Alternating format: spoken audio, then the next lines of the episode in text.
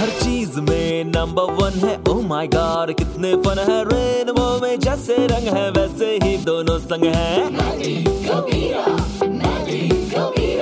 अब खुलेगी इनकी डायरी जो होगी बिल्कुल fiery Hashtag equality. Hashtag LGBTQ. Hashtag community. Hashtag love is love. Sexuality पे डाउट से लेकर कमिंग आउट तक इस डायरी का हर पन्ना कहेगा एक नई कहानी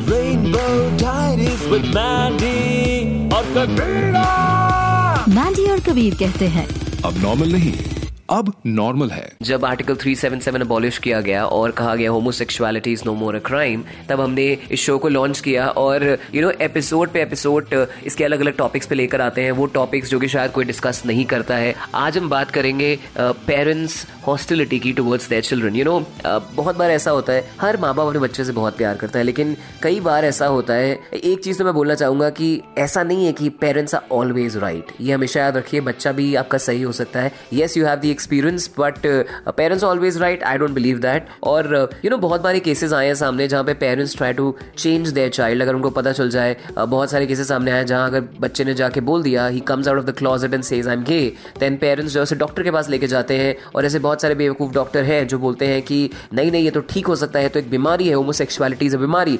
बट हेलो साइंस प्रूव करता है homosexuality is natural and it's not a disease और आज एक कहानी मैं आपके पास लेकर आऊँगा। ये कहानी है सोनाली दलवी की शी इज़ अ ट्रांसजेंडर और उनके साथ क्या हुआ जब उनके पेरेंट्स को पता चला कि वो एक ट्रांसजेंडर है और अब क्या हुआ उनके बचपन में ऐसा? सब कुछ पता चलेगा only on Rainbow Diaries with Mandy and Kabir बहुत सारी डिफिकल्टीज आई थी। 2014 से पहले जबकि सुप्रीम कोर्ट और हमारा नालसा का जजमेंट आने से पहले हमारा बहुत बड़ा संघर्ष था। क्योंकि लोगों को पता ही नहीं था ट्रांसजेंडर क्या होता है क्या नहीं होता है। और हमारा जो अस्तित्व था जो खोया हुआ अस्तित्व वो हमें हमारी बहुत सालों की लड़ाई के बाद सुप्रीम कोर्ट से हमें मिला 2014 में। जब मेरा बचपन था it was very difficult for me to coming out to my parents it was क्योंकि उस जमाने में सिर्फ़ दूरदर्शन था और जो भी मतलब स्कूल्स और कॉलेजेस में पढ़ाते थे, उतना ही नॉलेज था। मैं खुद क्या हूँ, वो मुझे पता नहीं था। बचपन में हम लोग बच्चों को बोलते ना कि कोई मेहमान आ गया, कोई रिलेटिव आ गया बेबी ये पोएम बोल के दिखाओ, ये टेबल बोल के दिखाओ। वैसे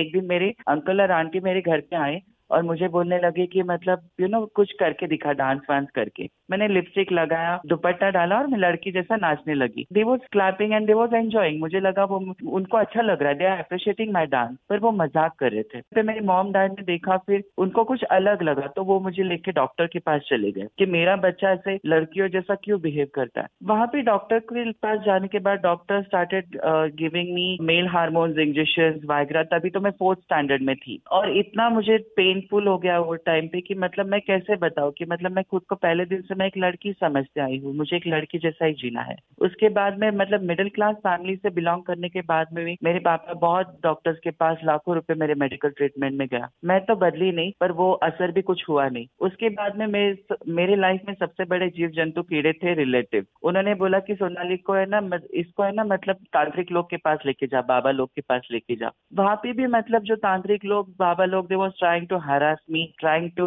bullying me वहाँ पे भी मैंने मेरे पेरेंट्स को बोला कि ये सब बंद कर दो मतलब ये सब कुछ चीज़ें होने वाली नहीं है। ये सब दरिया मतलब it was not that easy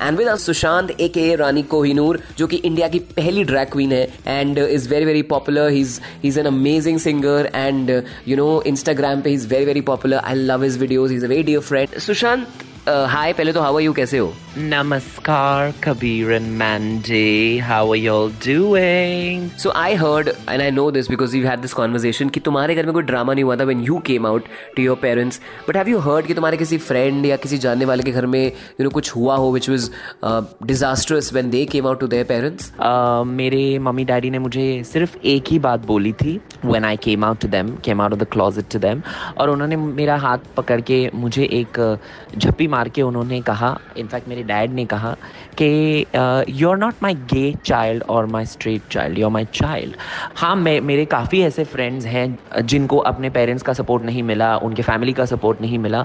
ये मतलब मैं सुन के या फिर मेरे को देख के बहुत ये अ, हैरानी तो होती ही है मुझे। पर मुझे ऑल्सो अफसोस भी होता है कि एक माँ या फिर एक बाप आ, अपने खुद के अंश को ऐसे कैसे सिर्फ़ क्योंकि उनकी ओरिएंटेशन या फिर उनका जेंडर अलग है अलग होना गलत नहीं होता। बहुत सारे फ्रेंड्स हैं ऐसे जो इनफैक्ट काफ़ी फ़ेमस भी हैं या फिर काफ़ी जो एंटरटेनमेंट इंडस्ट्री में हैं या फिर डॉक्टर्स हैं लॉयर्स हैं उनको भी वो एक्सेप्टेंस और रिस्पेक्ट नहीं मिलता अपने पेरेंट्स से।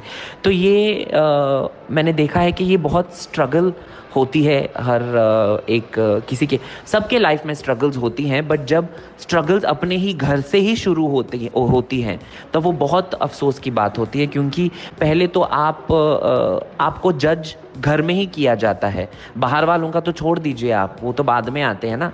जब हम लोग बड़े होते हैं या फिर जब हम लोग the first institution that we are born into his family एक मैसेज सुशांत जो तुम अब सुनने वाले पेरेंट्स को देना चाहोगे कि you know if you have any idea that your child is going through something like this sit down with your child and talk to him because कितना टर्मोइल होता होगा। इसके बारे में क्या कहना चाहोगे पेरेंट्स को? मैं इन माँ बाप से यही कहना चाहूँगा ये मेरी विनती है उनसे ये इस बारे में सोचें कि जब आपके बच्चे हैं और वो सिर्फ़ शायद अगर गे हैं या स्ट्रेट स्ट्रेट हैं या ट्रांसजेंडर हैं उससे कोई फ़र्क नहीं पड़ता। वो फिर भी आपके बच्चे ही हैं और बच्चे रहेंगे। आप वो पहले मतलब वो एक स्टार्ट करें जहाँ पर आप अपने बच्चों को अपनाएँगे या फिर आप अपने बच्चों को सपोर्ट करके दूसरों को दिखाएँगे कि हमको कोई प्रॉब्लम नहीं है हमारे बच्चे से। Our child can still be you know an over achiever an achiever can you know make us proud make himself और हर सेल्फ और themself proud and that is the most important thing regardless of gender और orientation एक gender किसी का अस्तित्व या फिर किसी का फ्यूचर डिसाइड नहीं कर सकता. So you know this toxic standard of how a male should be how a female should be this should be thrown into the dustbin because आप या मैं डिसाइड नहीं कर सकते कि मर्द कैसा होना चाहिए या औरत कैसी होनी चाहिए? For all the children and all my friends also listening who unfortunately have not got the support of the parents don't worry we are a community we are together I am happy that I have been able to share with lot of children who have been disowned by the parents तो I would just like to tell parents that you will not live forever and your children will live through you so please make beautiful memories and accept and love your child, respect their choices also. And uh, we will all be in happier place तो सुशांत से तो हो गई बातें, लेकिन super mom, यानी कि उसकी मॉम से बातें करेंगे। आंटी को मैं बहुत अच्छे से जानता हूँ she is one of the I think she is an idol for so many gay children जो कि चाहते हैं कि उनके पेरेंट्स भी ऐसे रिएक्ट करें, जैसे कि सुशांत के पेरेंट्स ने किया।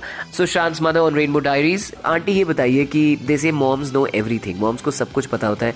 तो क्या आपको हमेशा से पता था Sushant is gay actually when he was young वो तो डॉल्स के साथ ही खेलता था एंड uh, जब भी उसके बड़े भाई जब भी uh, कुछ डी मैन ये सब माँगता था तो इसको इंटरेस्ट नहीं होता था।